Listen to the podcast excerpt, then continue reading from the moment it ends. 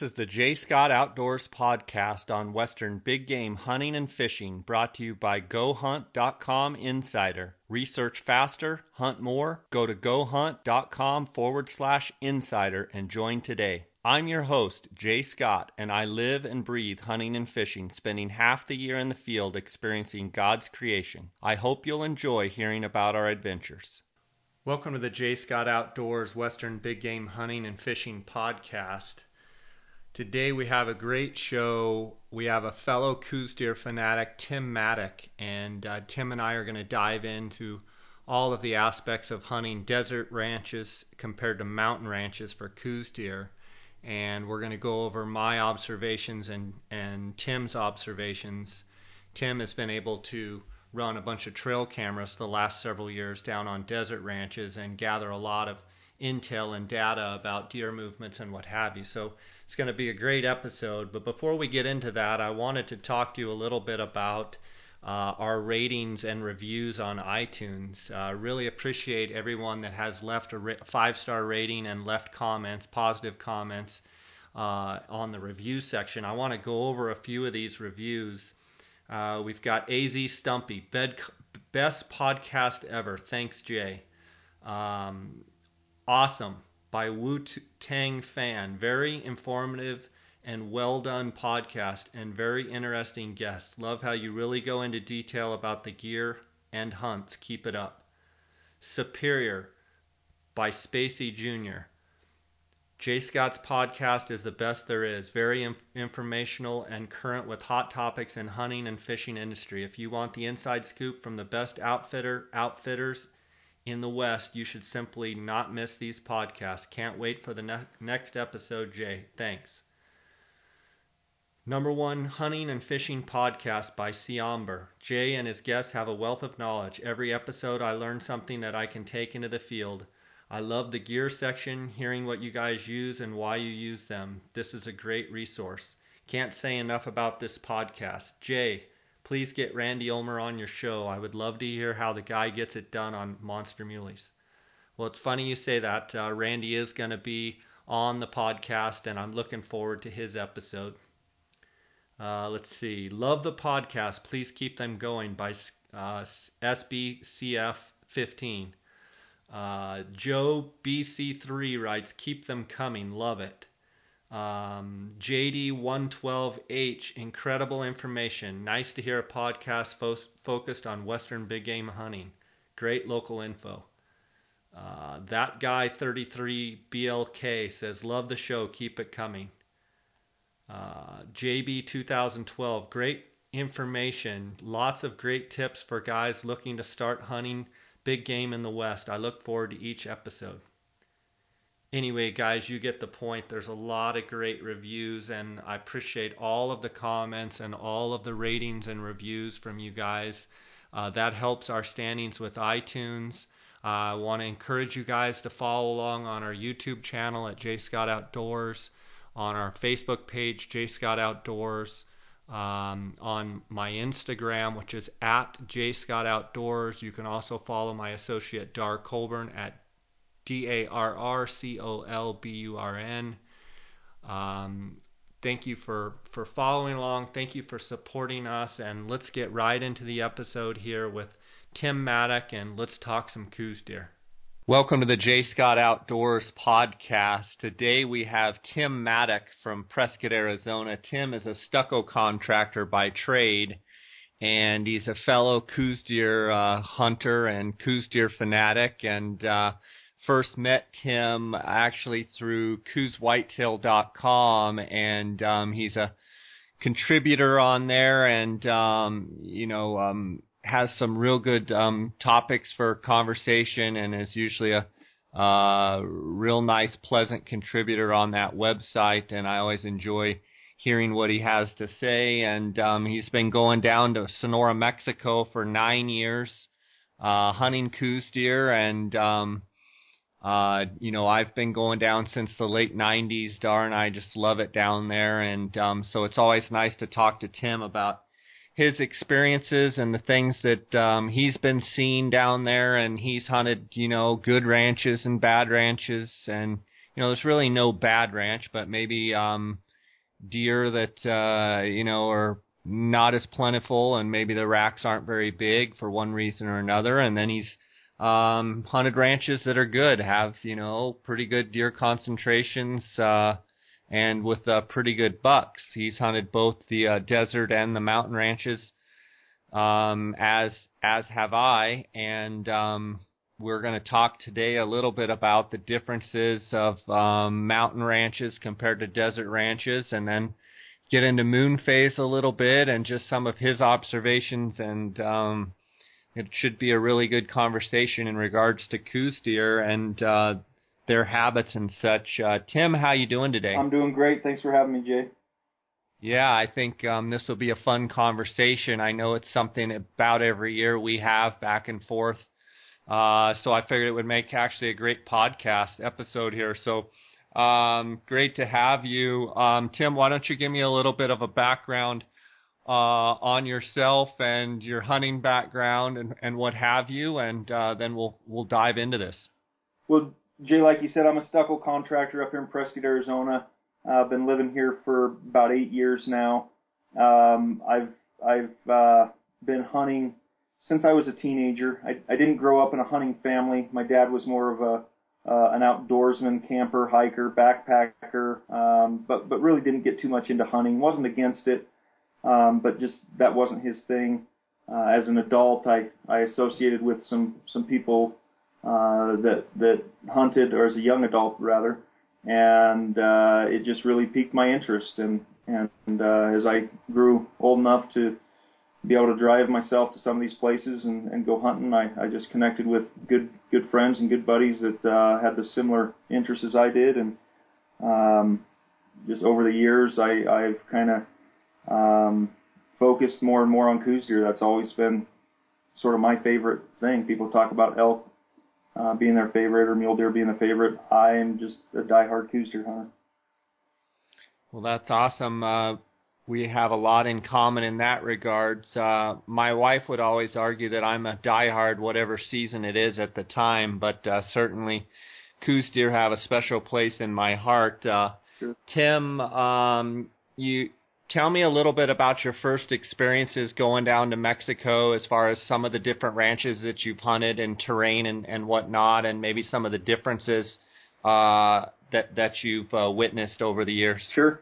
Uh, my first experience uh, about nine years ago, I went I went down uh, on a, a fully guided outfitted hunt with uh, Dan Bishop, who I think you know, uh, Cola Blanca Outfitters. Yeah Great guy. Great guy. Uh, turned out to be a friend. I've used him as a taxidermist and actually hunted it with him for three consecutive years there in the very beginning of all this.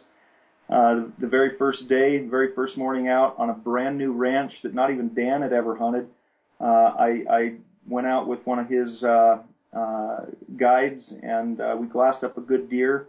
Uh, and we, we called Dan over to take a look at it. And it was the, the first deer I glassed up that day, and it was a buck. And uh, this this buck we knew was was uh, nice, but uh, it wasn't until he stepped out into the sun and got the light shining off of him, and uh, he was what we think was probably a 100 and 100 105 inch mainframe deer, and had a big old 12 inch long wraparound uh, double main beam on him, and and that all occurred within the first you know half hour 45 minutes of hunting. Uh, my first experience in Mexico, and Dan got behind the the binos and, and just looked at the deer and said, "You need to shoot that buck right away." And uh, I never did shoot him. He walked over the hill and and and never never saw that buck again. But uh, that's kind of what what uh, uh, got me going in Mexico. Um, you know, I hunted hunted a additional two more years with Dan, um, and uh, other various outfitters after that. But uh, finally finally got to doing my own thing, and it's just hooked me ever since. Right on. And um, the terrain that you've hunted uh, mainly on the mountain ranches, uh, uh, compare that a little bit with the desert ranches as far as the vegetation and, and whatnot.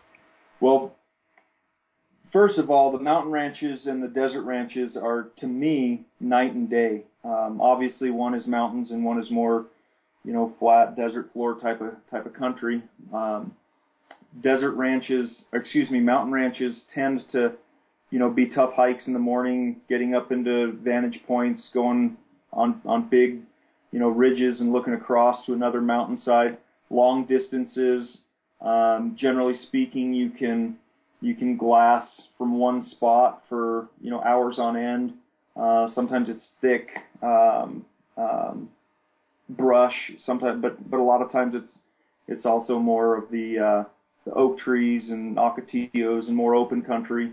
Um, but in the in the desert, uh, you're you're down in the thick, brushy cat claw. Uh, buffel grass is real common in the area that we hunt. Um, uh, the, the the deer live on the on the desert floor more so than they do up on the the ridges and the, in the mountainsides.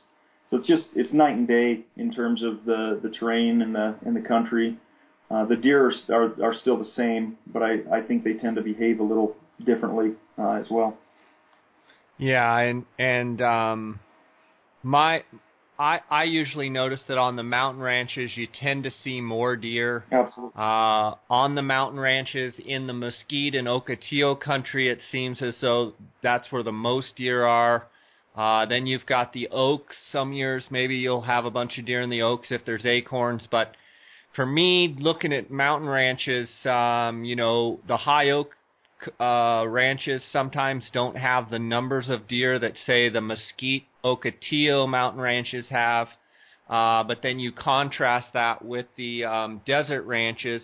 And when I'm talking about desert ranches, you know, around in the general vicinity of Hermosillo, uh, where you've basically got same contour and same elevation. You've got desert flats with a few, uh, you know, mountain peaks here and there but it seems as though on those desert ranches, the deer actually, even though there may be a hill or even a mountain for that matter, they actually still live in the desert floor. Right. Um, whereas on mountain ranches, they seem to be kind of found all over. Right. I think in general, uh, the most Coues deer, the best Coues deer habitat for numbers of deer seems to be Ocotillo and Mesquite to me, and I think that holds true in Arizona as well for numbers. I agree. Um, you know, we're going to talk a little bit about moon phase and talk about maybe some vegetation and, and such. Um, you know, I always say, oh, that buck's a pretty good buck for a mountain ranch. And people say, well, what do you mean? And, you know, granted, there are big giant bucks that get killed on mountain ranches, but in my opinion, there are bigger bucks down on the desert floor, down on the desert ranches. Um, so you ask the question, you know, is the vegetation better or the minerals in the soil or the genetics or something better that makes the desert deer on the desert ranches bigger? Well, I, don't exactly have it all figured out. I have my speculations and we're certainly going to get into that. Um, but, you know, sometimes on these mountain ranches, a 105 inch deer, that's as big as that deer's ever going to be in its lifespan. And I feel like, you know, sometimes bucks maybe not even reach a 100 inches ever as a fully mature deer. Right. Whereas it seems on the desert, you know, you get a buck with age, he's going to be a pretty big buck. Now, granted, a lot of desert ranches you don't see as near as many deer. Right. Um, so you know, and and that it could be a function of not seeing as many deer, and so the bucks don't have near as much competition, fighting with each other, and what have you. I, I don't exactly know why. Um, my biggest buck that I've ever shot Coues deer hunting actually came off of a desert ranch.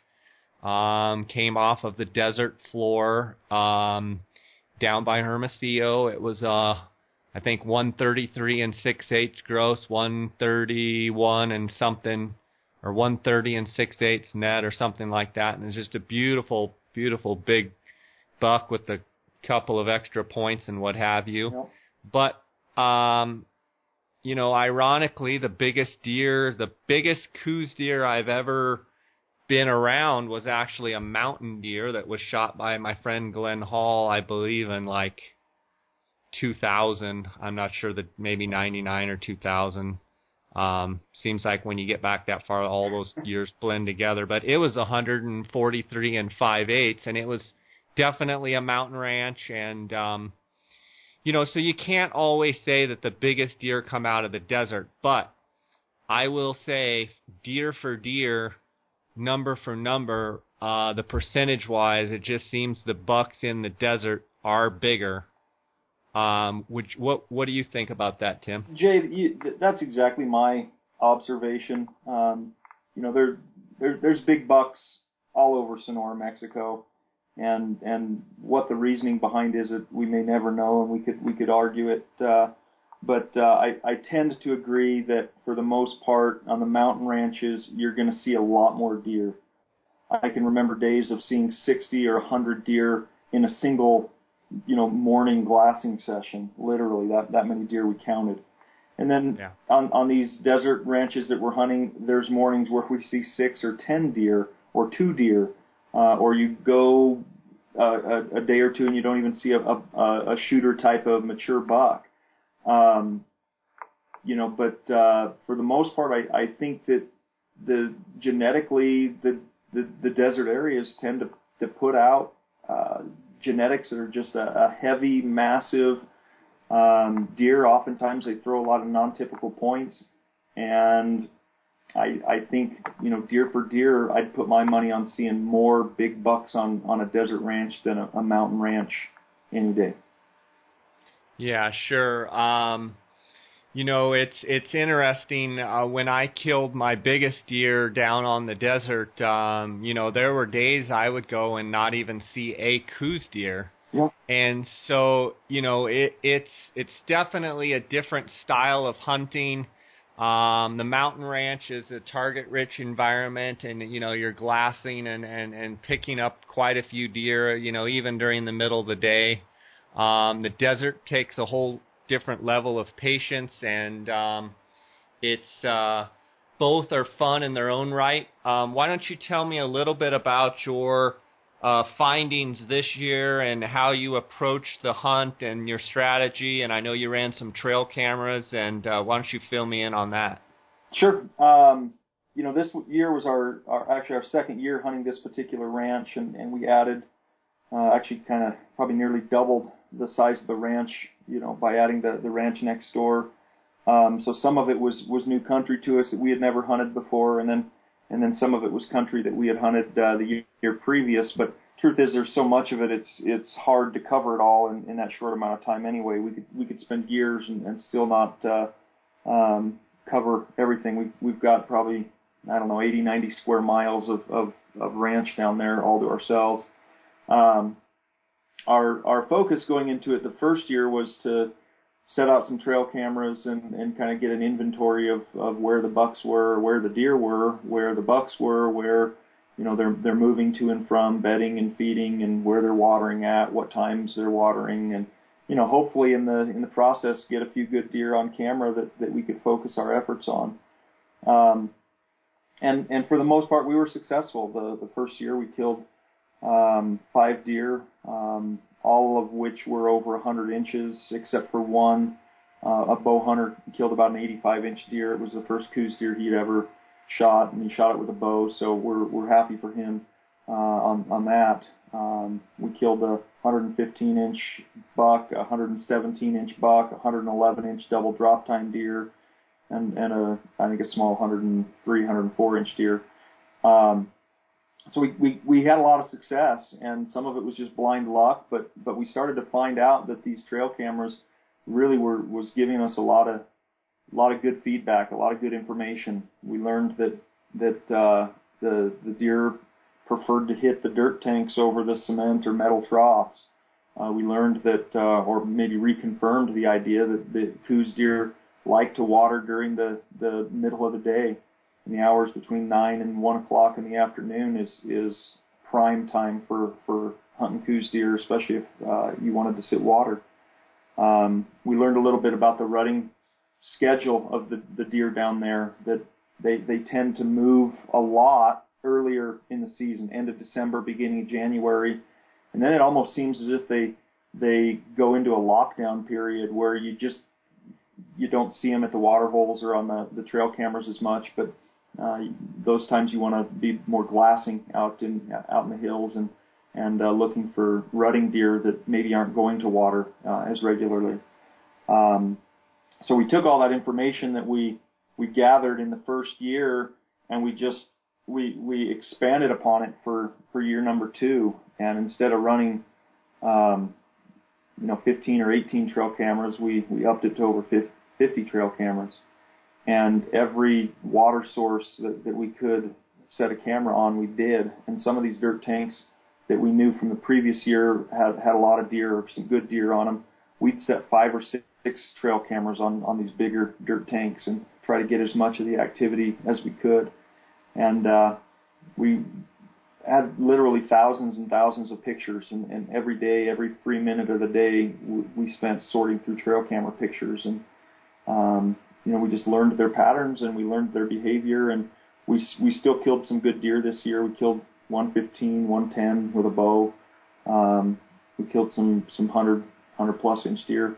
Um, but we they they were deer that we were after. They were deer that we knew about from either the year before or from trail camera pictures this year, and we were able to just focus our attention on those specific deer and allow other deer that may not have been fully mature mature or uh, you know may not have just been quite what we wanted in terms of antler size. We were able to let them walk, knowing that there's a great buck that might be using this ridge or, or draw or hillside. Um, so we we take that information that we that we gained from from really from the trail cameras, and uh, we we put it to use.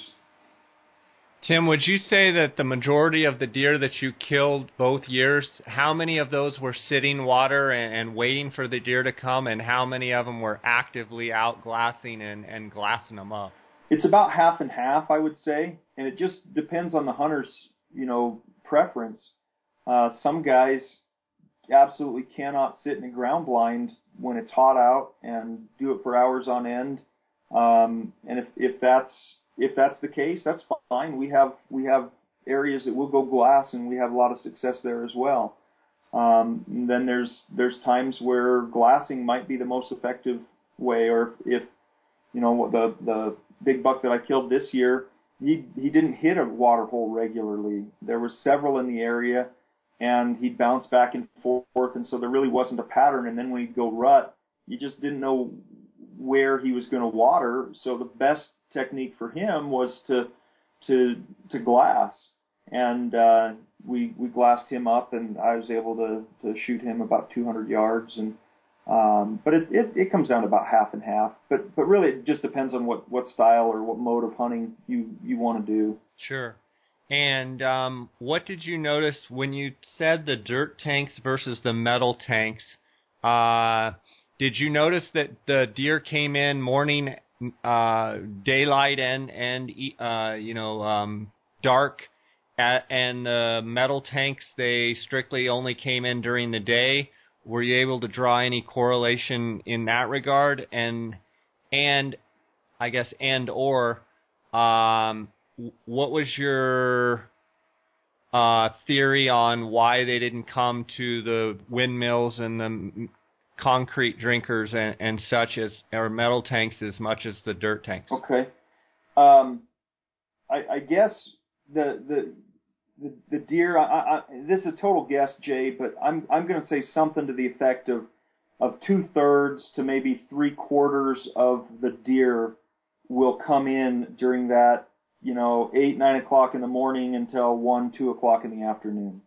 Um, based on the trail cameras and based on, you know, our observations of sitting the, the tanks, um, a lot of deer come in in that time frame.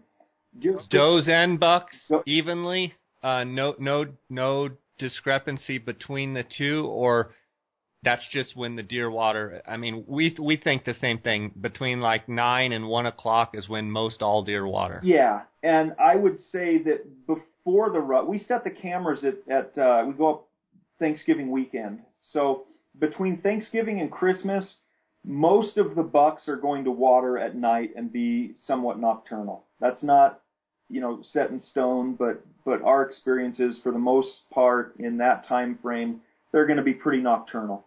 And and and let we're getting ahead of ourselves, but when you say nocturnal, if you had to pinpoint a three-hour window, is it just after dark? Is it at one in the morning? Is it when is the time when, once they are nocturnal? When did you see the biggest pattern? I would say just after dark and just before light.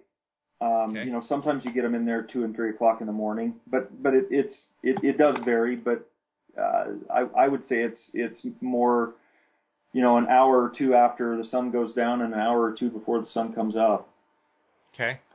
Um, but and, and back to the dirt tanks and the uh, concrete drinkers, you were gonna, I think, tell us your hypothesis on why they drink at uh, dirt tanks and not as much at the concrete. And it's totally a hypothesis, Jay. I don't, I, you know, I wish I could ask a deer someday and have them tell me why, but it seems, it seems like the deer, uh, the water in a, a concrete or metal trough, you know, that cool water that's clear and you can see to the bottom and isn't all muddied up and been you know, pounded with cows walking in it and defecating in it. You'd, you'd think that's the better water for them to drink, and that would be their choice. But I see more deer at the at the dirt tanks, uh, the dirt repressos. I think that oftentimes the cover comes right up to the edge of the tank, and so the the deer feels like there's cover there. Um, one of the things that we've noticed is that the repressos are usually built in a wash, and you have a bermed up side and you have a mouth or an open side that's that's you know more like a, a beach, and that the cattle tend to congregate and stay on on the the open mouth side of the of the water tank. The deer oftentimes will come up over the berm through the brush and and uh, hit hit that side.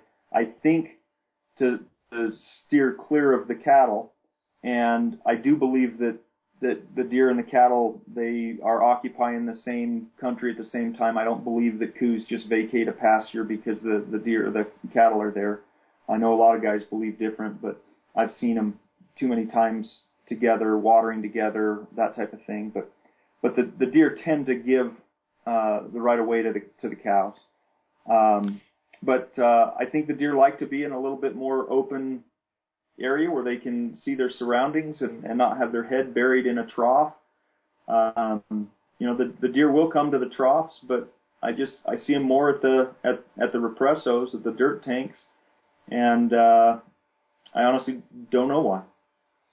And um, for the listeners, represso is what the Mexicans call dirt tanks. Basically, uh, they call them repressos, so that's the Spanish word. Yeah. I don't know if that's technically mean if it means tank or if it means water tank. You know, I don't know exactly, but that's what that's what we call them as well, repressos when we're down there in Mexico.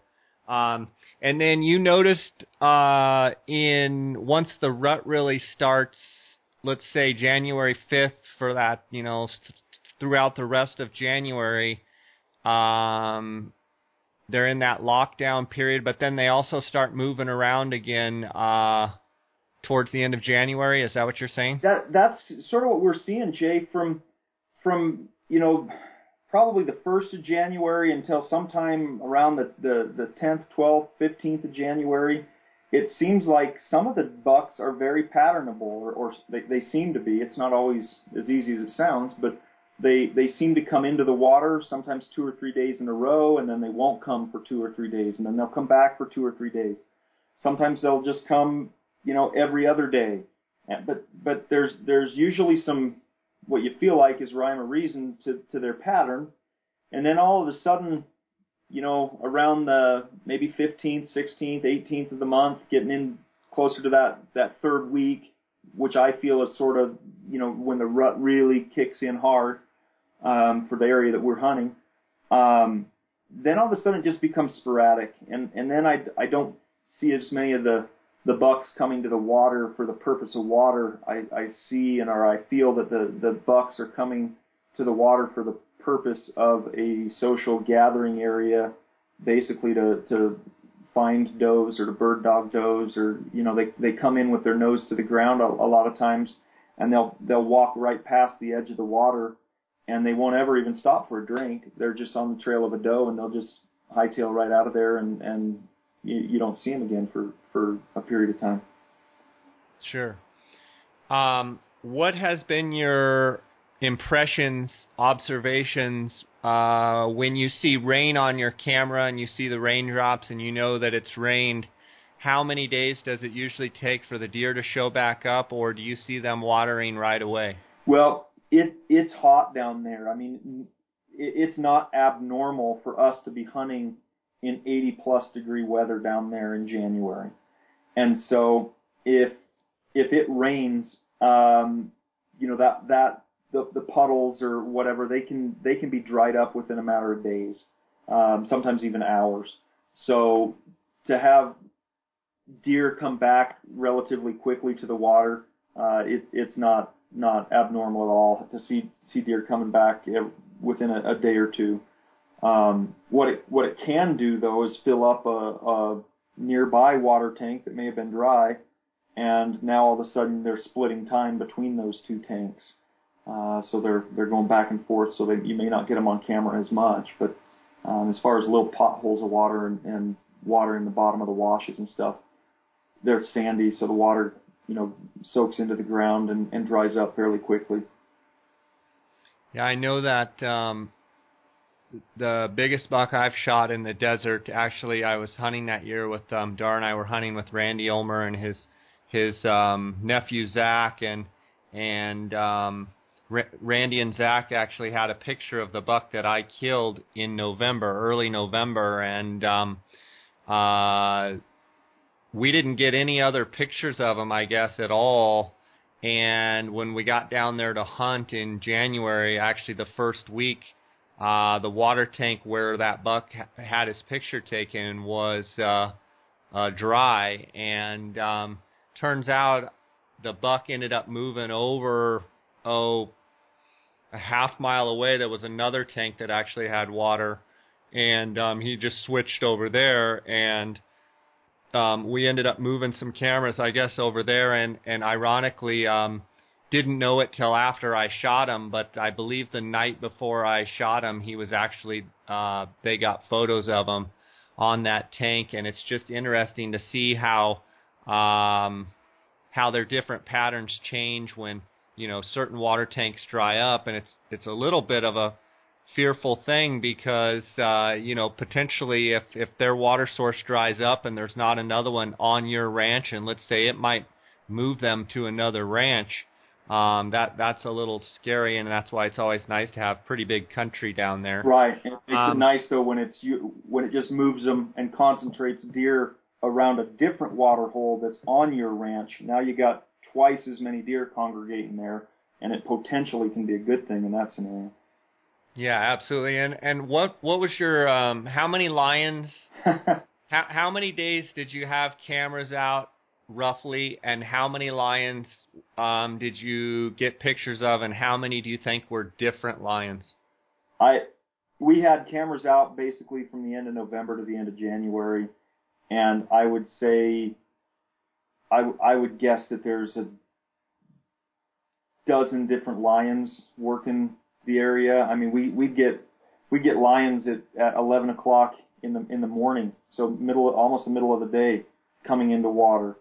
Um, nearly every tank at some point or another you find a lion track on. Um, there there there's a lot of lions and and there's not a real good way to control them down there. There's no hunting season. Not not all the cowboys have uh, rifles or uh, have a have a way to shoot them if they see them. Um, trappers and that type of thing is a possibility, but that gets expensive for the ranchers. So lions are a, a real concern. Can be a problem down there. Yeah, I mean it's a kind of a catch 22 I think for the owners of the property. In one hand, they want them to have rifles or 22 so they could shoot the lions, but they probably also know that their deer, whether they allow it or not, are going to get shot. It, and not all cowboys, but I mean they got to eat too. And when the ranchers, the owner's not there, you know things happen. So sure. I think it's a hard thing for them as much as they want the lions because I'm sure they hammer their cattle too. Sure. Uh, they don't want to necessarily arm their uh, cowboys to be able to to chase lions, and, and quite honestly, they have different uh, laws in Mexico who can have a firearm and who can't. So, right. but um, it's interesting, and, and and people don't really realize how many lions there actually are until you run a string of cameras like you're talking about. Um, something that interests me in what you're saying, uh, you're running 50 cameras. Um, are you running all the same kind of cameras? No. And um, have you found a particular camera and model that is your favorite as far as response time when the animal walks in and um, maybe quality of photo? Jay, you're opening up a can of worms there. You could make an entire podcast on.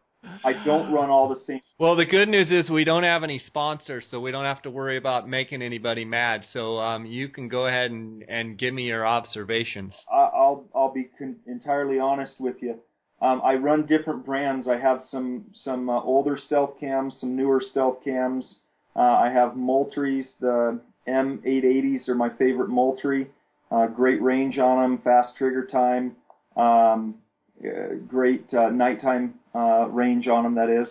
Um, my favorite camera line is the Browning uh, line of cameras. For the money, the the Browning uh, BTC 5, BTC 6, you can get those on eBay for 119 bucks. Buy it now. Um, they've got some of the older Brownings that are the BTC 1, 2s, and 3s that oftentimes you can get under 100 bucks on eBay.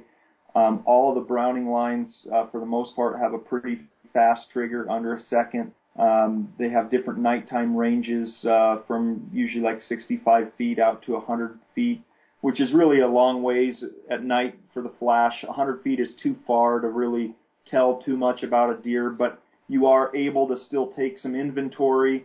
If you know which big bucks are hitting a tank, you'll still recognize that far out which buck it is, so you can. You're not going to be able to to, to score it or see a lot of detail, but if you know that your big buck came in last night at one o'clock, well, you know maybe he's not going to come in today uh, while you're sitting the blind, so you might want to come up with a different option. But the the Brownings are, are really my favorites. Um, two quick stories. I had a I had a problem with a stealth cam, a brand new stealth cam that I bought last year. It never took a pic, uh, single picture from day one. Uh, I called and I'll just say that I did not have a good experience with the customer service. I was never able to resolve it. They were never able to, uh, and, and they would not warranty the camera. Um, I did uh, have a couple. Brand new camera and never worked. Brand new camera. It it took pictures, but all of the pictures came out black.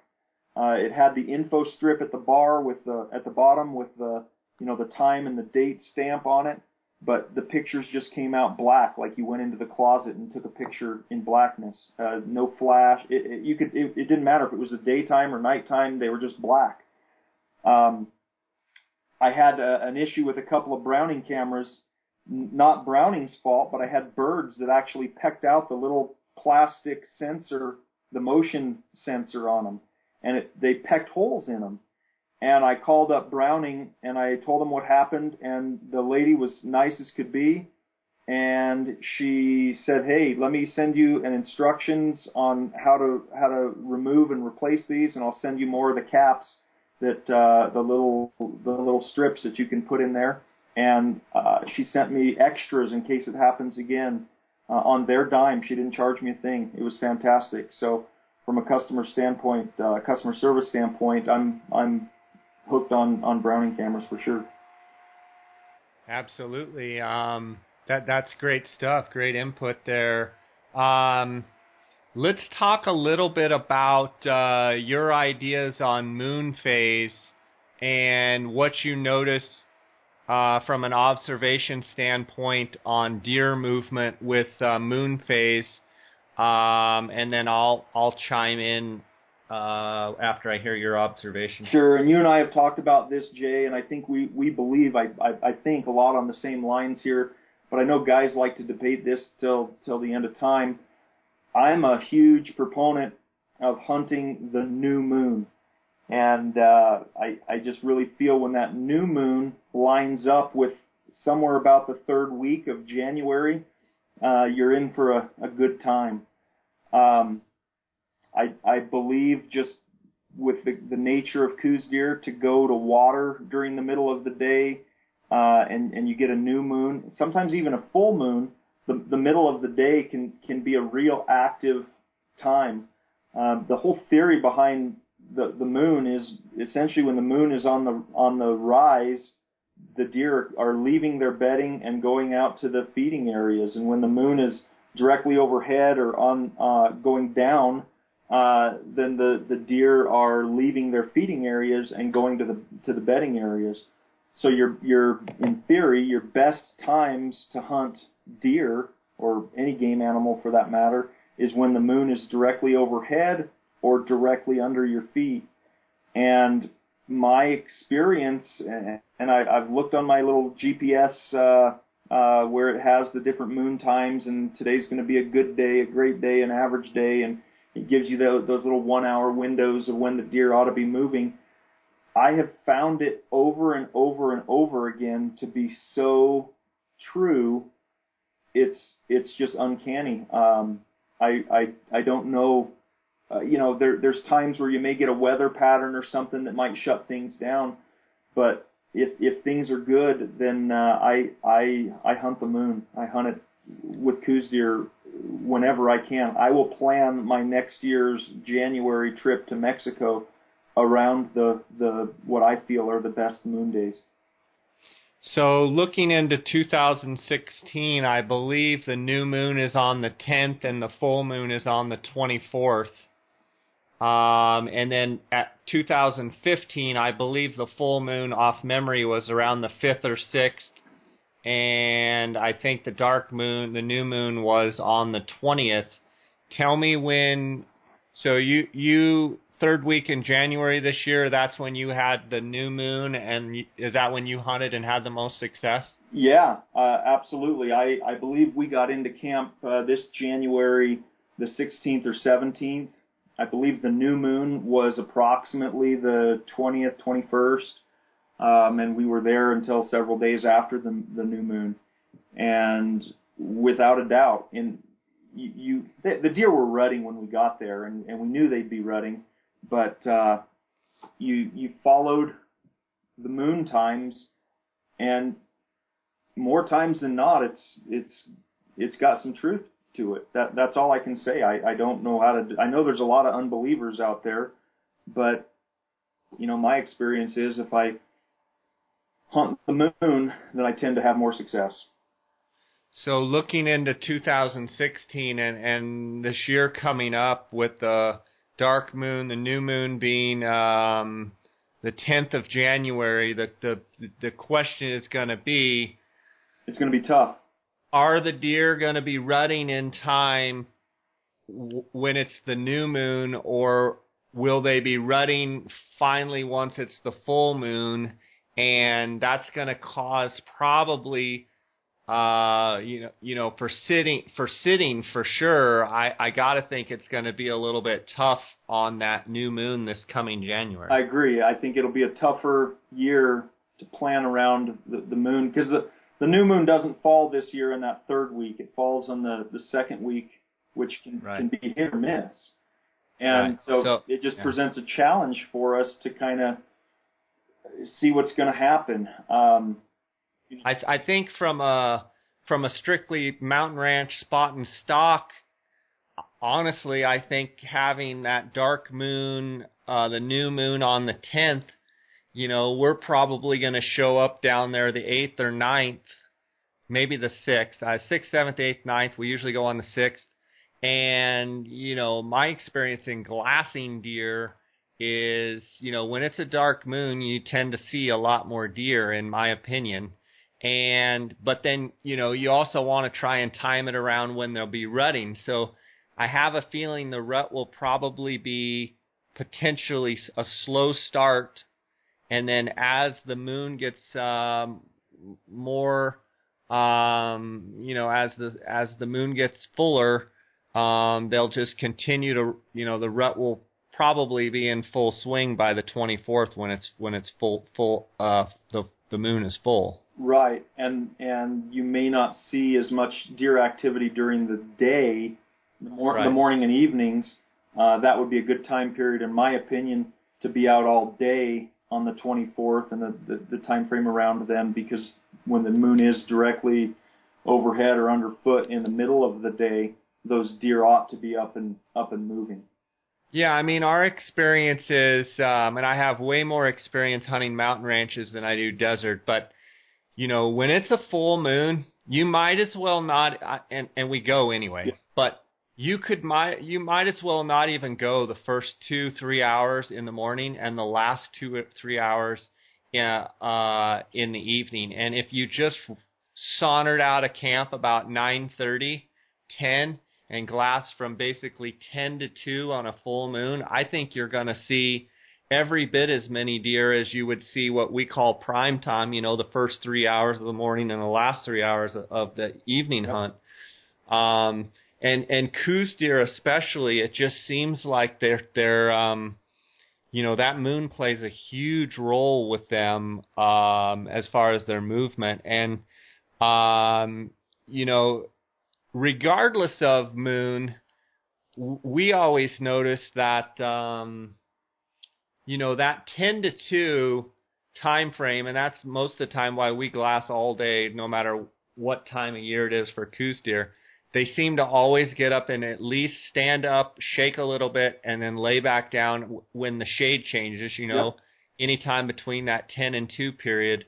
Um, you know, sometimes I say if I just had to go one period, it'd be that ten to two because Right. we've we've actually found some of the biggest bucks we've ever killed between that period. Right, and in the scenario you're talking about, where you have the full moon on, uh, and and the you know the the morning and the evening hunt doesn't tend to be good.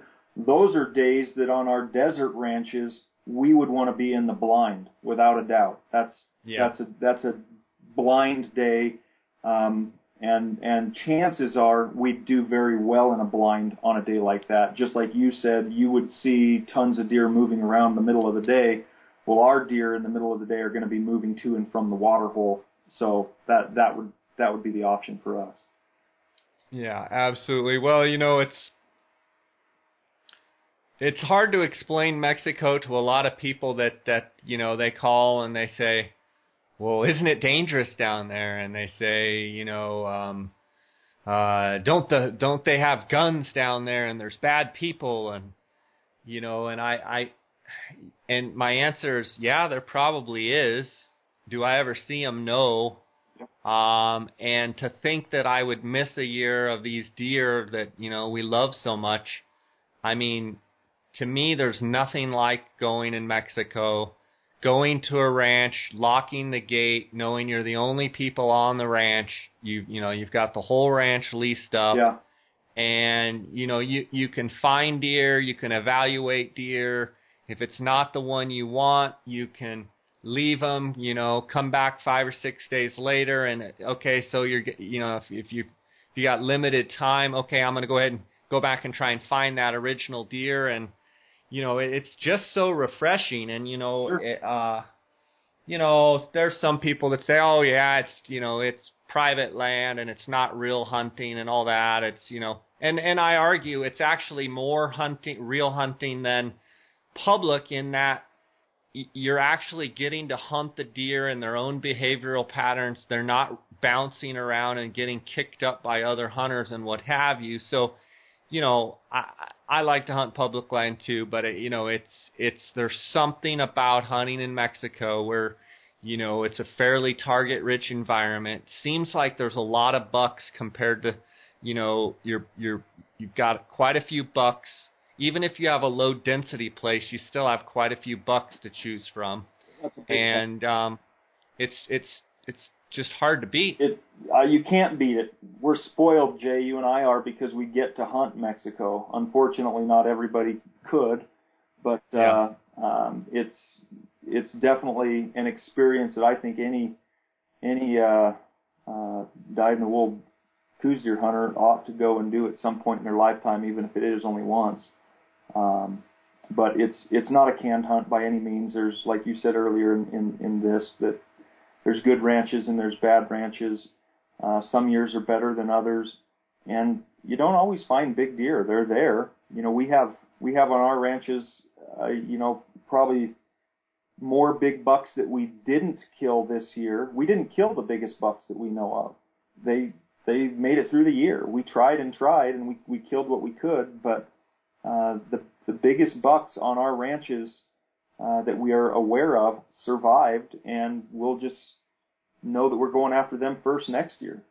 But well, it's always nice to have something to look forward to going back, knowing a few bucks are there, and um, you know it, it's it's been our experience sometimes that you know Darr and I on these mountain ranches we see a handful of bucks that we try and go back next year and kill, and some we do, and some some we just never end up seeing again, and you wonder how many of them just got you know eaten by a lion or chased down by a coyote or you know I I think if if we probably ran more cameras and had a little bit sense of better inventory, I think we'd probably realize that we see a lot of the same deer year year after year.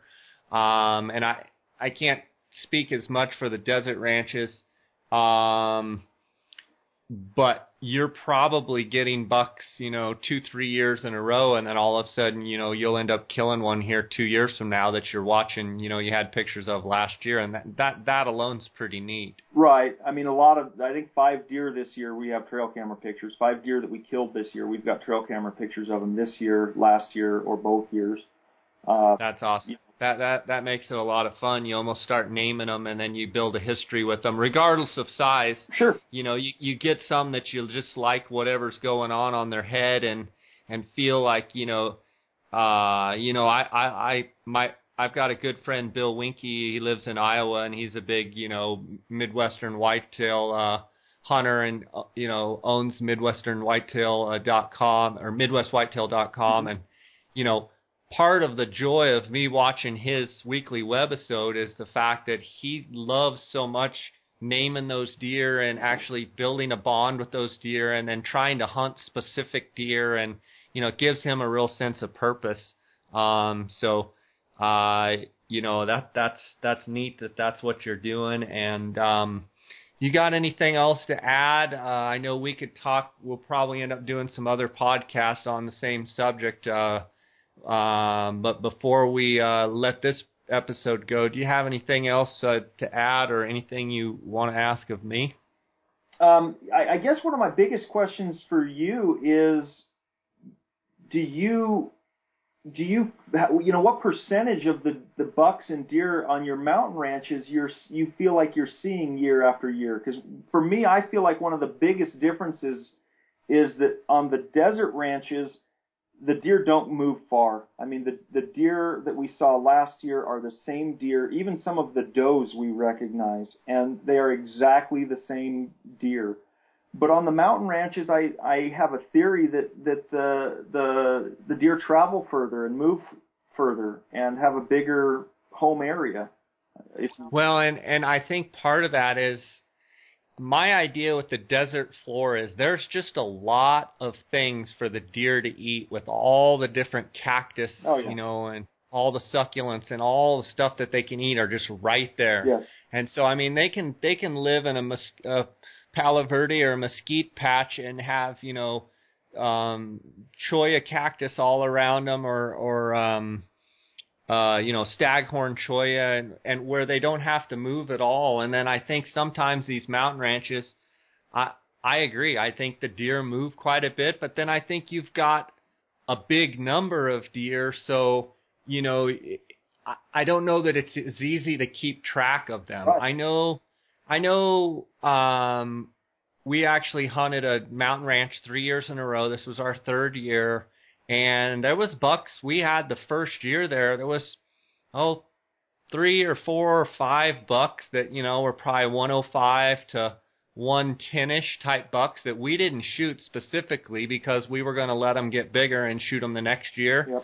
And we came the second year and you know we killed a couple of deer that we had seen the year before, but we're like, where's the one with the drop tine? Where's the one with the fork G2? Where's the one? And so you wonder you know, are they changing their antler configuration? Have they moved? Did we not find them or are they dead? And I don't know that I have an answer for you, but I can tell you, you know, and then there were bucks this, you know, in our second season that we thought for sure we were going to go down there this January and, you know, glass up in, in, in the same spot or on the same ridge. And I'm just going to tell you that that wasn't our experience. Now, the ranch we've hunted the last three years seems like our coyote population has gone up every year and, and, and our deer numbers have gone down.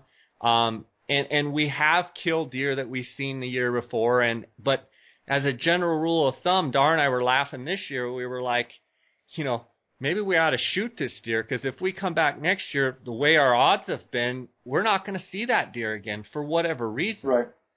Um. So, but I, I just feel like sometimes those desert ranches, I feel like they don't move as much, and you know they may be a little bit more patternable. Yeah, I, I, that's exactly the way I've observed things, and I, I just think on these desert ranches, these these deer just don't move a whole lot at all. So. Yeah, it's very interesting. Um, well, that leaves a lot of good topics for our next conversation. Um, Tim, thanks so much for being with us. And um, you know, I uh, I know I've seen a few pictures. I think I saw pictures of your bucks, um, the drop tine buck, not this season, but last season. Yep.